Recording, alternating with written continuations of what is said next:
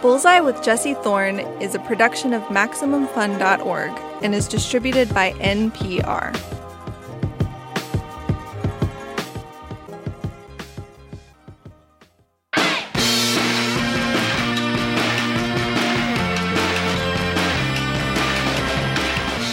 It's Bullseye. I'm Jesse Thorn. Courtney B. Vance started acting in college. He went to Yale Drama School where he met his future wife, Angela Bassett. And as far as first big gigs go, you could do a lot worse than the one Courtney had.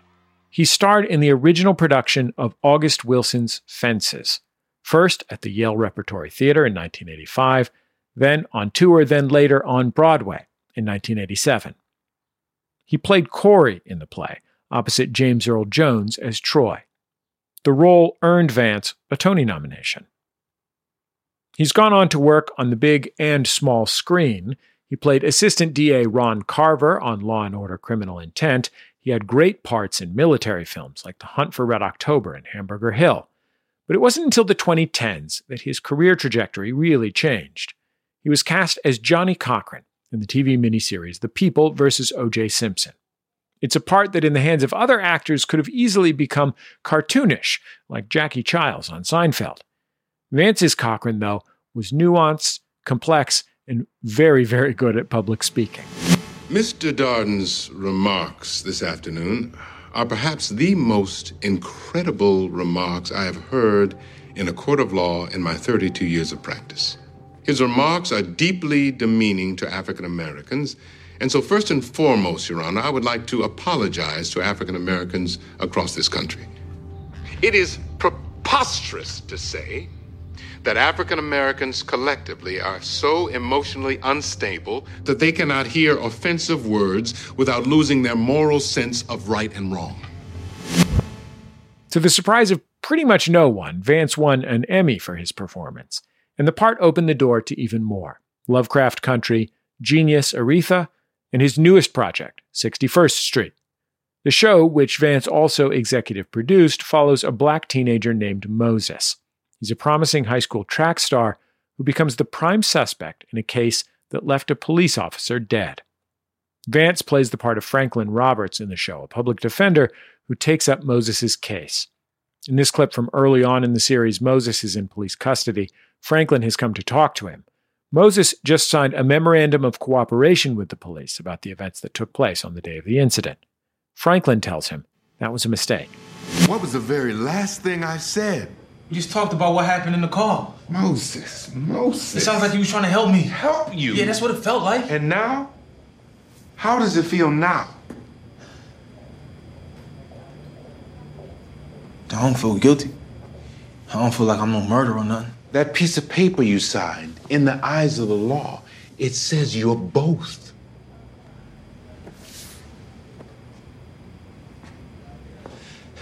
Law ain't right, Mr. Franklin. The law ain't right. Courtney B. Vance, welcome to Bullseye. I'm happy to have you on the show. Good to be here. This is for a man who only recently made a name playing Johnnie Cochran. It's a very different defense attorney situation. Just a little bit. There'll be no flashy clothes and ties in this one.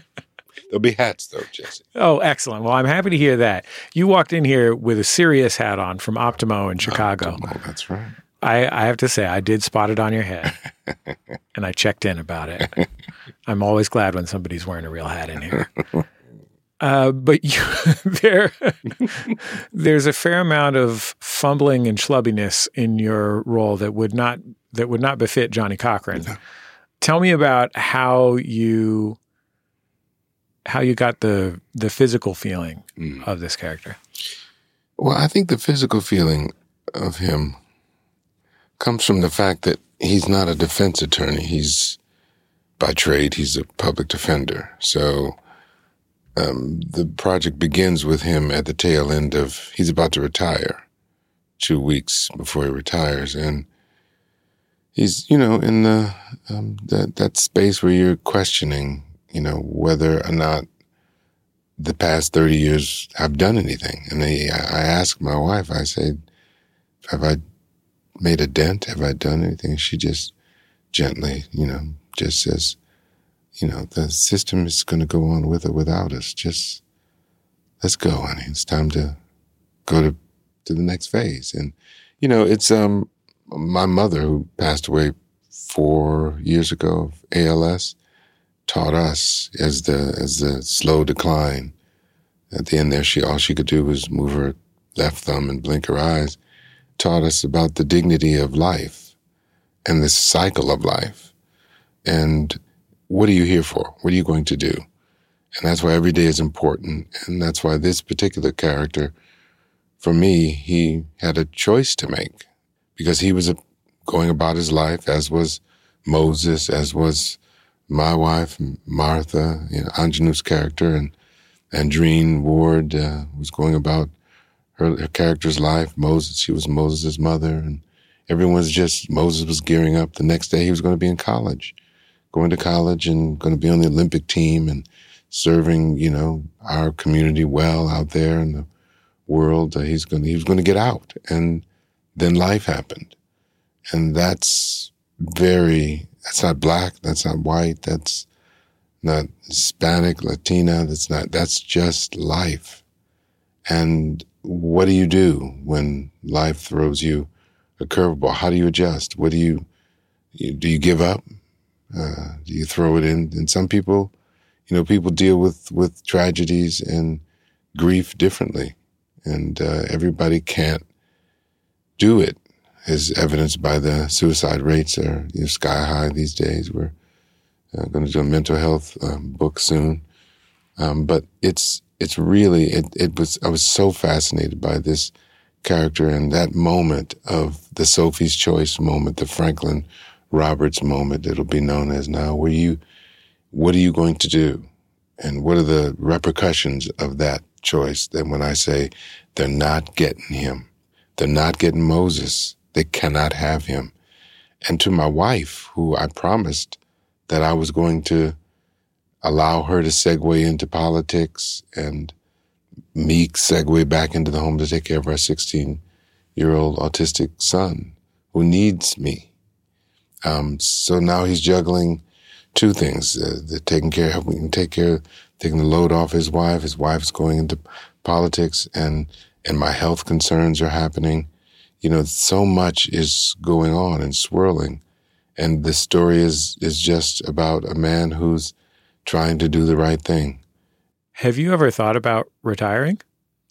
No, no. Um, I look at uh, my the person that uh, I looked up to and still do uh, to this day, James Earl Jones, and uh, he's still working. He's 90.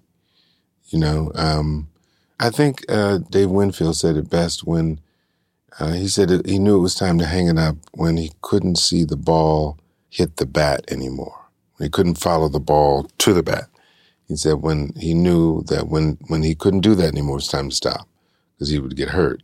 So um, I think when the when the mind goes, you got to let it go because you you have to still have to have a way to figure out how to get the words in there and come out in a cohesive manner. So, and it's not easy. It, you know, it's you know I I've learned that I know my lines based on what I'm doing.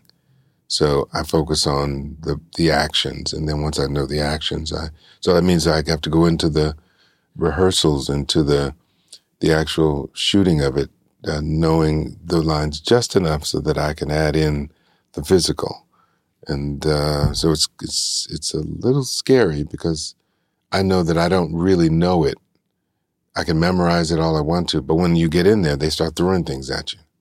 And you, you in your mind, you were walking around, but there's no, we're going to sit down on this. Oh, in my mind, it was a rectangle room, but no, you see the set, it's actually a circle. It's actually a, a an oval room. So, and that's happened to me. So I've learned I, I can't make decisions. I can't know them so much that I'm, I'm not able to make adjustments. I mean, the reason I ask you about retirement is not because I think you should retire. I, mm. I say keep going. That's my request mm. to you. It's because, like, one of the things that this piece is about is looking at a life lived in a system over which you do not have agency, right? Like mm. you have influence perhaps, but not agency. Mm. And trying to decide what it means, like what it means to press on something Mm. and hope that something will change when it is, you know, when it is both hopeful and hopeless, right? Mm. And like when you're an actor, you don't have a ton of agency either. Like actor for an artist is a low agency gig Hmm. compared to a painter. You know what I mean? Right. Like you're always, you know, you're on Law and Order Criminal Intent for a long time. Mm. And like, you know, your job is to show up there and they hand you a page of different objections and Bring me the evidence. you know, you're serving that narrative. You know what I mean? Right. And you're also at the age where you could retire to the level of success, you and your wife as well, your wife being a movie star, Mm. are at that level of success where you could retire. So I imagine that as like a kind of a relatable thing to think about like, well, gosh, I guess I have to think about what actually matters now.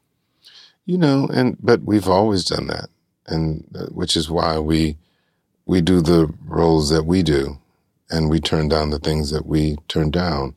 That is you and your wife. Yes, you know, it, it's it's like I was on Broadway.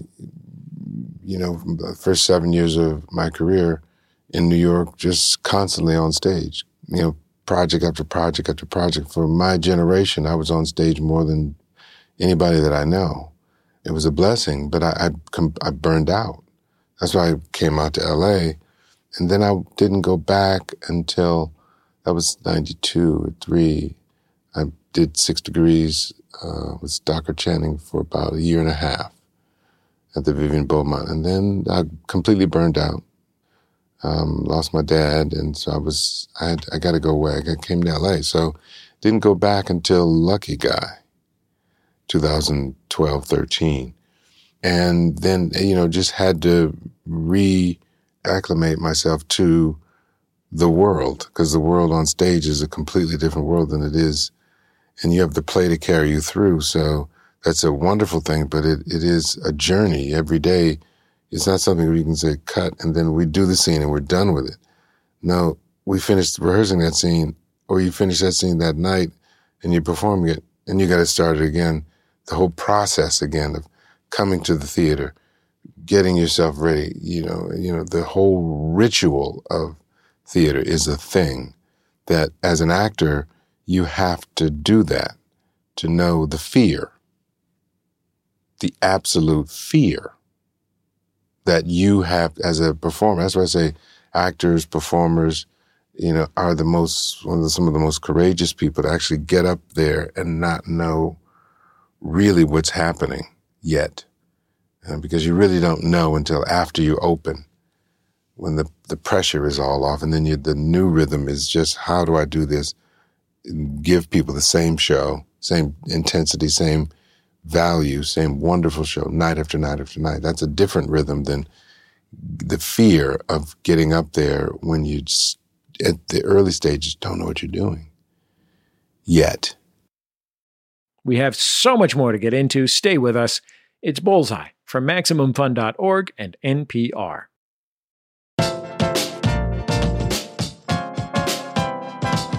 Welcome back to Bullseye. I'm Jesse Thorn. My guest is Courtney B. Vance. He starred in the original production of August Wilson's iconic play Fences. He also won an Emmy for his role as Johnnie Cochran in The People vs. O.J. Simpson. He's now starring alongside Aunjanue Ellis in the new legal drama 61st Street. That's on AMC now. Let's get back into our conversation. So you did Fences initially as a student as it Mhm. was being developed at Mhm. the when you were at the Yale School of Drama. Second year, second year. No, actually, it was. I think it was. I was a first year student, and but it didn't come. I read it in first year, but it didn't come up for me until the second year, and I did the play, and then it came up to go to Chicago to re-rehearse it to go to Chicago at the Goodman Theater in my third year. When did James Earl Jones enter the picture? Was From he the there from the beginning. beginning? Was From the very- August Wilson around? from the very beginning. August and Lloyd were simpatico. They were so tied to each other. And so, so much so that when there was a, we almost didn't open the play because there was a conflict between the star and the producer because they saw the play ending twice. And so there was a big, unbeknownst to me until the last minute, the, the star, James Earl, and the producer, a young producer, and August Wilson and Lloyd Richards were at odds. And two days before we were supposed to open on Broadway, uh, Lloyd Richards said, I'm stepping down as director because I won't go against my playwright. And we all knew that it was about the ending. The August Wilson play ended with Gabe uh, trying to get James Earl Jones, the character, into heaven by blowing his horn. He's been saying that the whole play. And everyone knew there was no mouthpiece on the horn, so there was no sound going to come out of it. But he's been saying he's going to do that. So they know he has to blow the horn. And everyone knew in the play and in the audience there was no sound coming out of it. But he has to do it because he's been saying it. James Earl and Carole Shorenstein Hays, the producers, said that no, the play ends with Corey singing the song, mourning his father. That's the end of the play. And there was a battle of epic proportions in in San Francisco. We did the uh, in the matinee we did it one way, ending with me singing the song and the play was over. The evening performance of the same day, we did the play with, we did, I did that and then Gabe came in and said, you ready, Troy? I'm here. And he blew the horn. And so we went back and forth and back and forth and they couldn't, they couldn't decide. And it was, it was ugly, unbeknownst to me, but it spilled over and we all, then when Lloyd stood up and said, I'm out, we all stood up and said, please, can't we, basically, can't we just get along? Can't we, we've been doing this for two years. Are we, the play is a huge, it's going to be a huge hit. It's going to be a smash. And we all left the theater and that was it. We knew that it was over. And the next day we were called in and evidently they've reached a compromise. And August, or maybe it was Lloyd, Lloyd announced that August has asked him to stage a compromise and the play went on to theater history. I actually have a clip from the Broadway production of Fences. So you had been doing it for a few Oh, years, probably by the time this was recorded. This was, I think, done when we did the Tonys. Yeah, this is 1987. Yep. And How come you ain't never liked me? exactly. So James Earl Jones plays your dad in the show, Mhm. you're his son.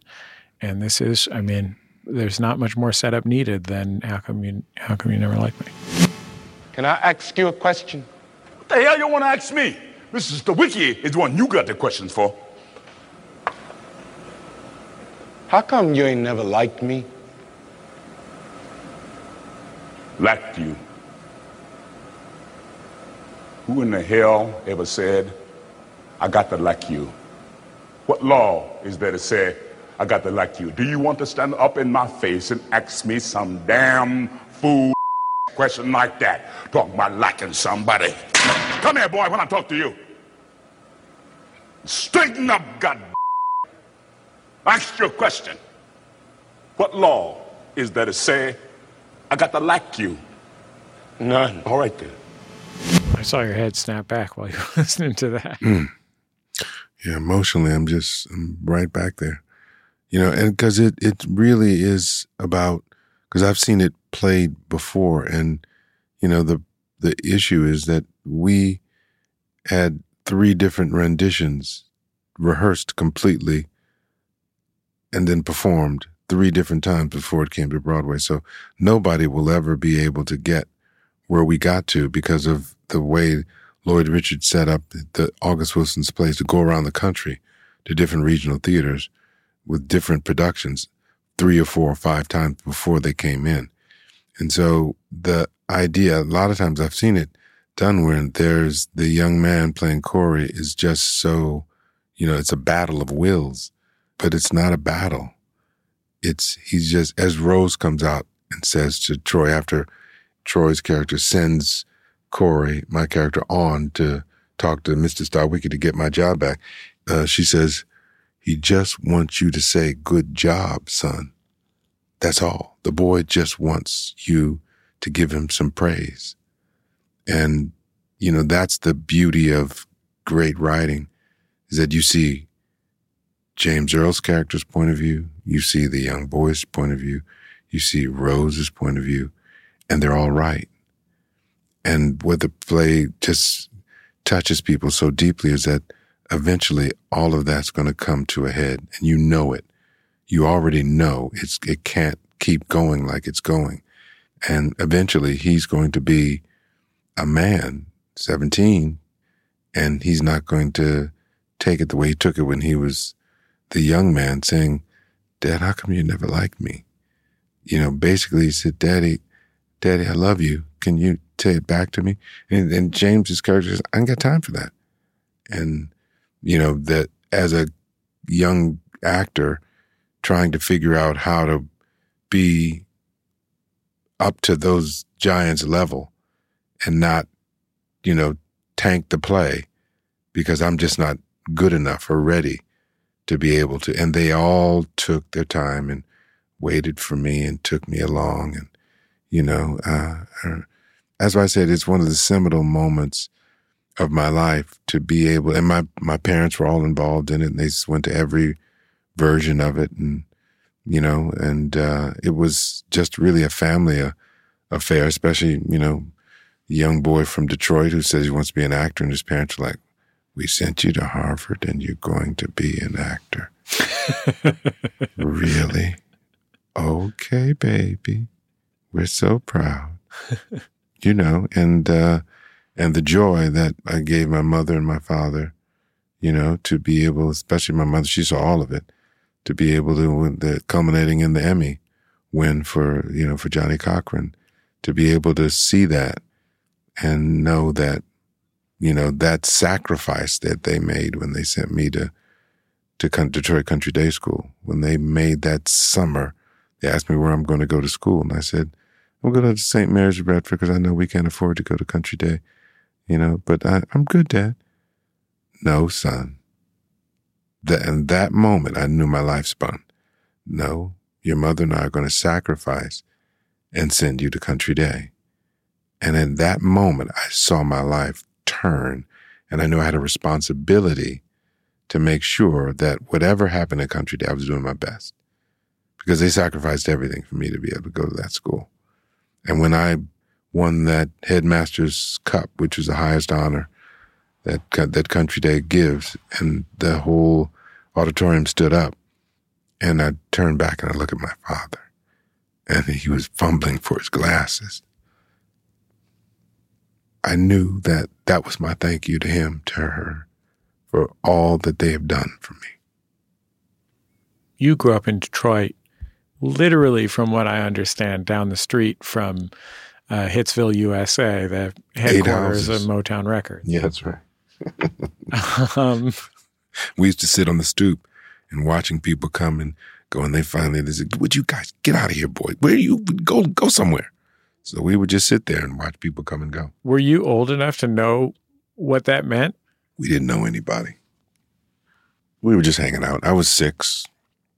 My sister was eight. We didn't know anybody. We didn't know anything. Maybe she knew. She probably knew. I didn't know. You know. She's uh, like, that's Levi Stubbs. Right. that's Smokey Robinson. You know, all of that. I, I mean, it's a museum now. I went back about three, four years ago and I I thought it would be, you know, one building and then they turned it. It's actually the same two buildings and they put a, you know, a little walk through, but it was people were lined up around the block. I mean, it's a huge draw.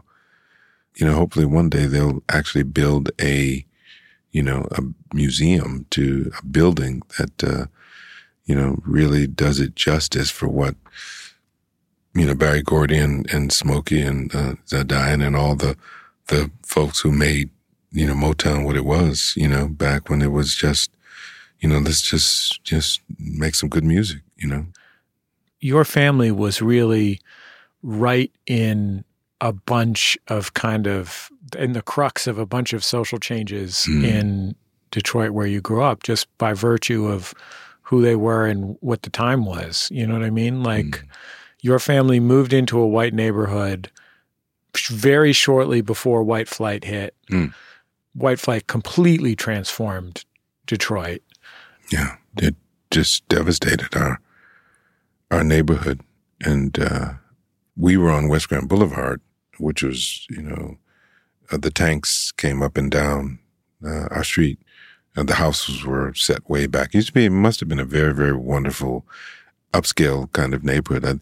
they had split these houses, which were set maybe hundred feet 150 feet back, so the lawns were long. And they, they split these huge homes into fourplexes. So there was two houses on the bottom, two apartments on the top.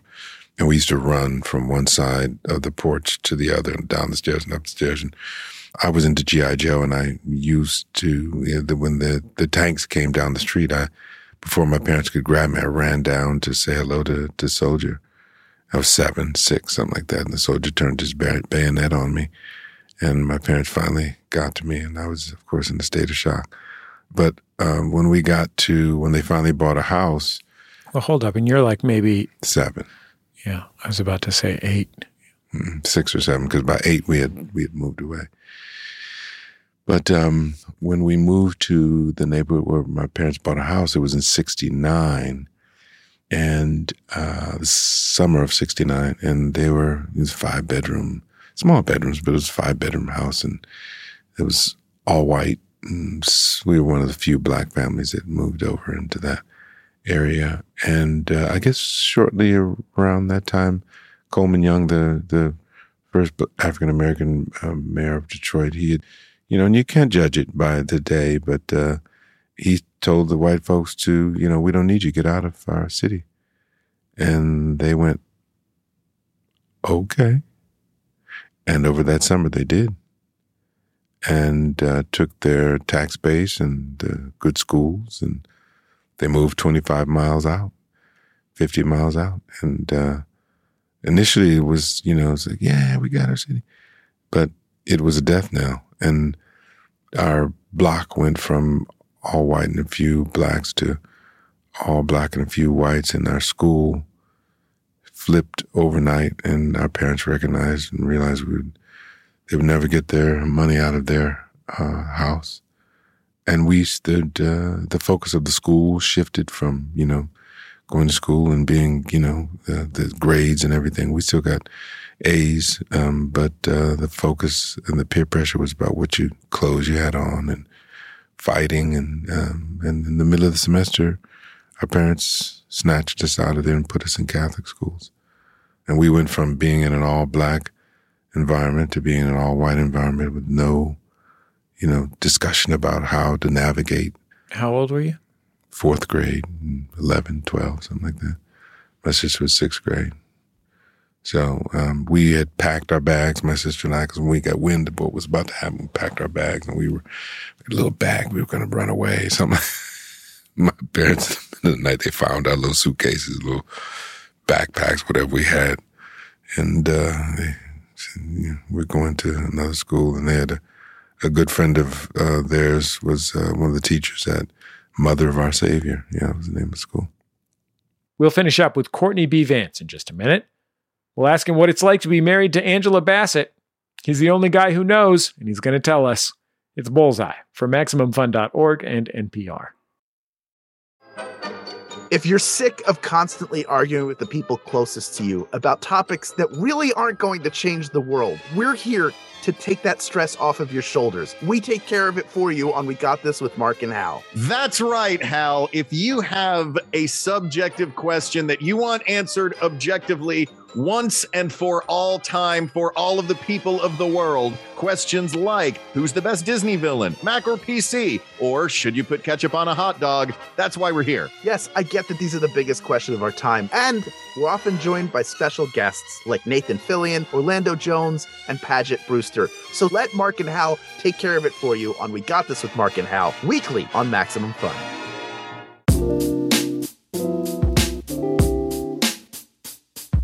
It's Bullseye. I'm Jesse Thorn. I'm talking with actor Courtney B. Vance, star of the new AMC show 61st Street. Let's get back into our conversation. What is something about acting that you have learned from your wife, Angela Bassett? Mm, there's nobody like her. She's a very good actor. She's beyond. And I'm like everyone else, I'm in awe of who she is and what she can do and can she okay the things that she does mm. i've never seen her on stage mm. things she does in a movie mm. she capable of doing those to you in your home she is capable of it thank god she's a nice person okay she um, seems nice yeah sweetest she's the sweetest there's not a lot of people who could compete with james earl jones oh. on the power of a look but i think she oh. may be one of them so my goodness she is the sweetest Southern girl. She's from St. Pete, Florida. So, which is what you know was endeared me to her. She's just as sweet as they come. I mean the the movie roles. Uh, you know, she's Tina, and you know, setting the car on fire and walking away. But that's not who she is. She's the quietest, softest. You know, doesn't want to inconvenience anyone. You know, so.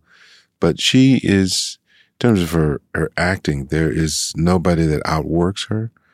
And on top of all of that, she's got a photographic memory.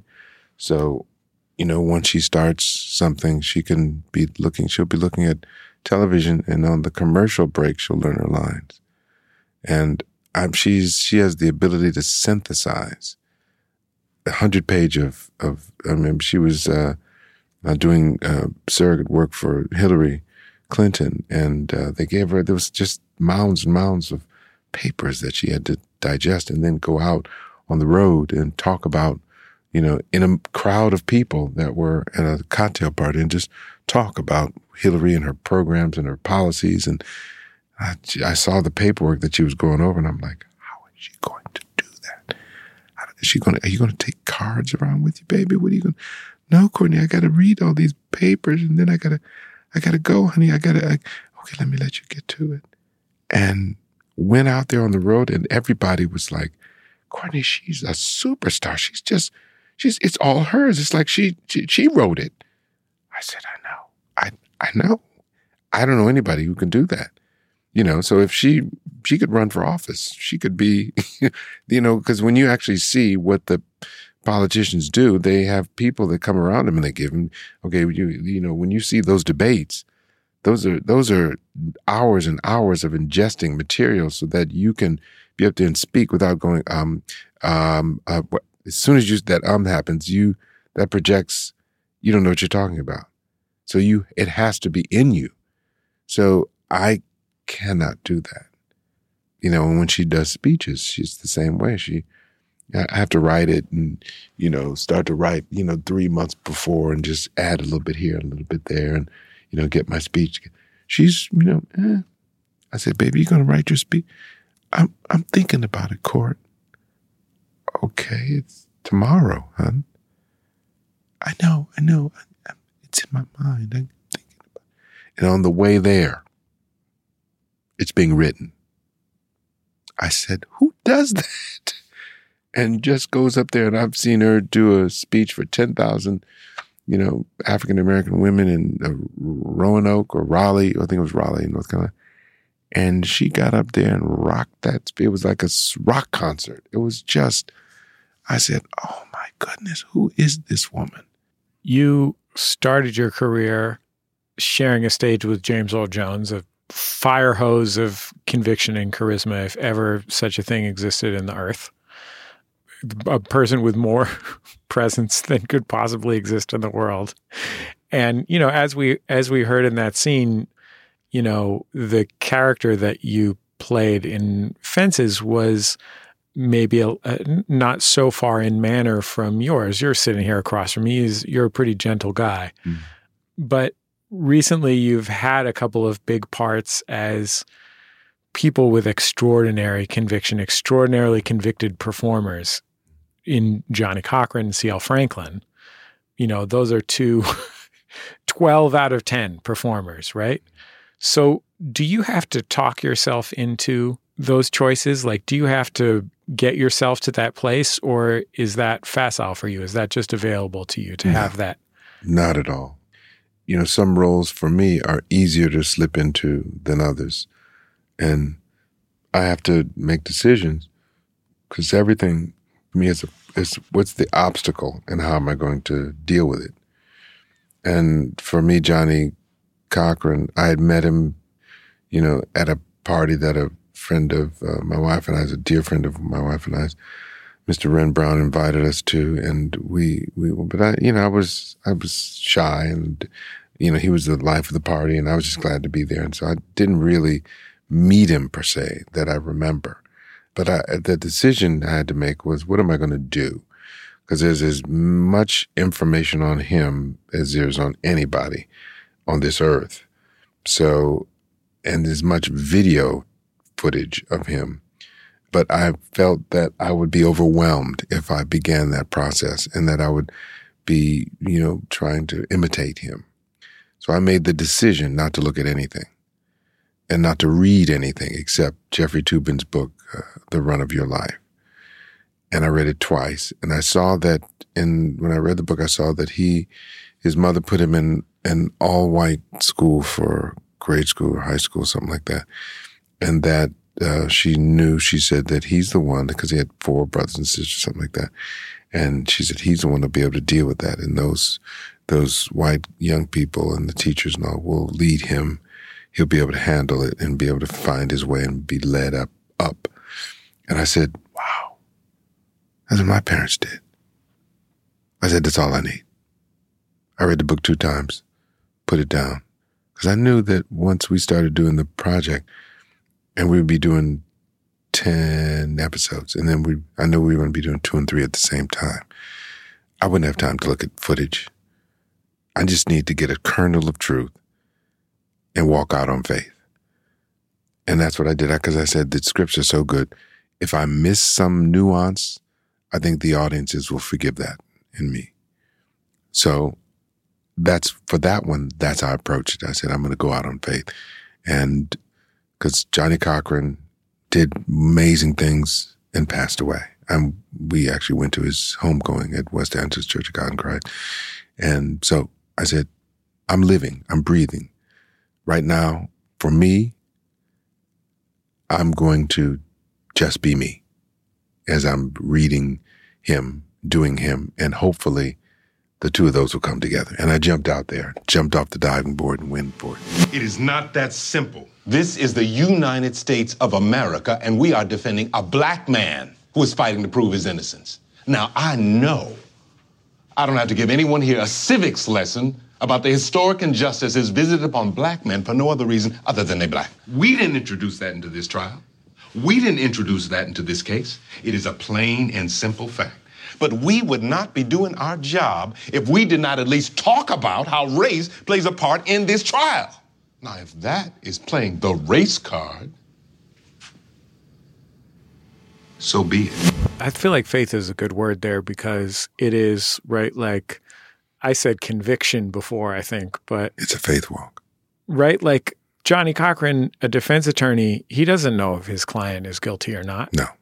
But he has to believe that his client is not guilty, or else how can he do he doesn't his want job? to know. It doesn't they, matter. They don't want to know. It they don't want to know whether you're guilty or not. Just the facts, and we're going to manipulate the facts, and that's what they do. I mean, it's just. But that- he also like in any situation where he didn't belong, right? Whether he's the black guy in an all-white school or Mhm. whatever, it's act like you know, right? It's like you just got to step out across and and keep walking Yeah. until you realize there's no ground underneath you. That's right. And most of the times, I remember when they were doing that, that that scene where they visited OJ's house.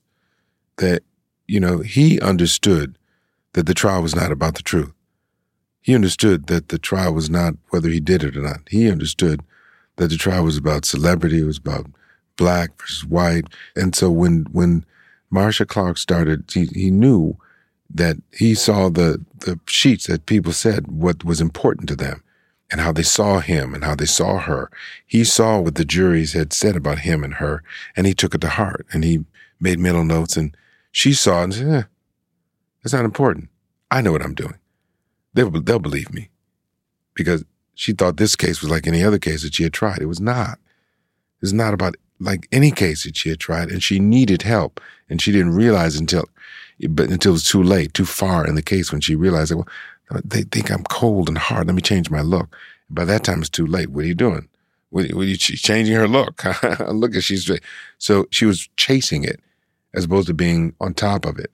And Johnnie recognized, I'm on. I'm going to be on top of this. And you as an actor, you can't chase it. You gotta you gotta jump out. You got to be on top of it. You got to be right from the, you know, just jump out there and go for it. And just, you know, and because we're doing, we're doing three, four, five episodes at the same time. So you can't be, okay, hold on. Let me look at my video footage. Mhm. Oh, oh, Okay, I'm ready now. You can't do that. You just got to go. And casting wise, as soon as I put on that wig, I said, oh, that's me. I do look like him. I'm ready. The wig was the key to my character. The wig was. Anyway, thank you so much. Well, Courtney B. Vance, I, I could talk to you about this for, for another couple hours, but we're out of time. So uh, thank you for making the time to come and talk to me. Great interview. Great interview. Thank you. Courtney B. Vance, folks. His newest show is called 61st Street. You can watch it now on AMC. Uh, look, Courtney's been in a lot of amazing things, but rent the movie Hamburger Hill or watch it on streaming or even just type it into YouTube and watch the scene where he's teaching everybody how to use a toothbrush because it is amazing.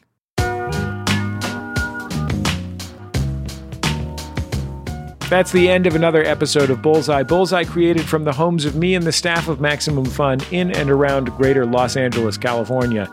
The other day I came outside and everybody was out on the street on my block, and it turns out somebody in the middle of the day had just walked down the street carving the letter R into everyone's car hood. Gotta go to the body shop. Our show is produced by Speaking Into Microphones. Our senior producer is Kevin Ferguson. Our producers are Jesus Ambrosio, Valerie Moffat, and Richard Robey. We get booking help from Mara Davis. Our interstitial music is by Dan Wally, also known as DJW. Our theme song is called Huddle Formation. It's recorded by the group The Go Team. Thanks to them and to their label Memphis Industries. Bullseye is on YouTube, Twitter, and Facebook. Can follow us in all of those places. We share our interviews there, and I think that's about it. Just remember, all great radio hosts have a signature sign off. Bullseye with Jesse Thorn is a production of MaximumFun.org and is distributed by NPR.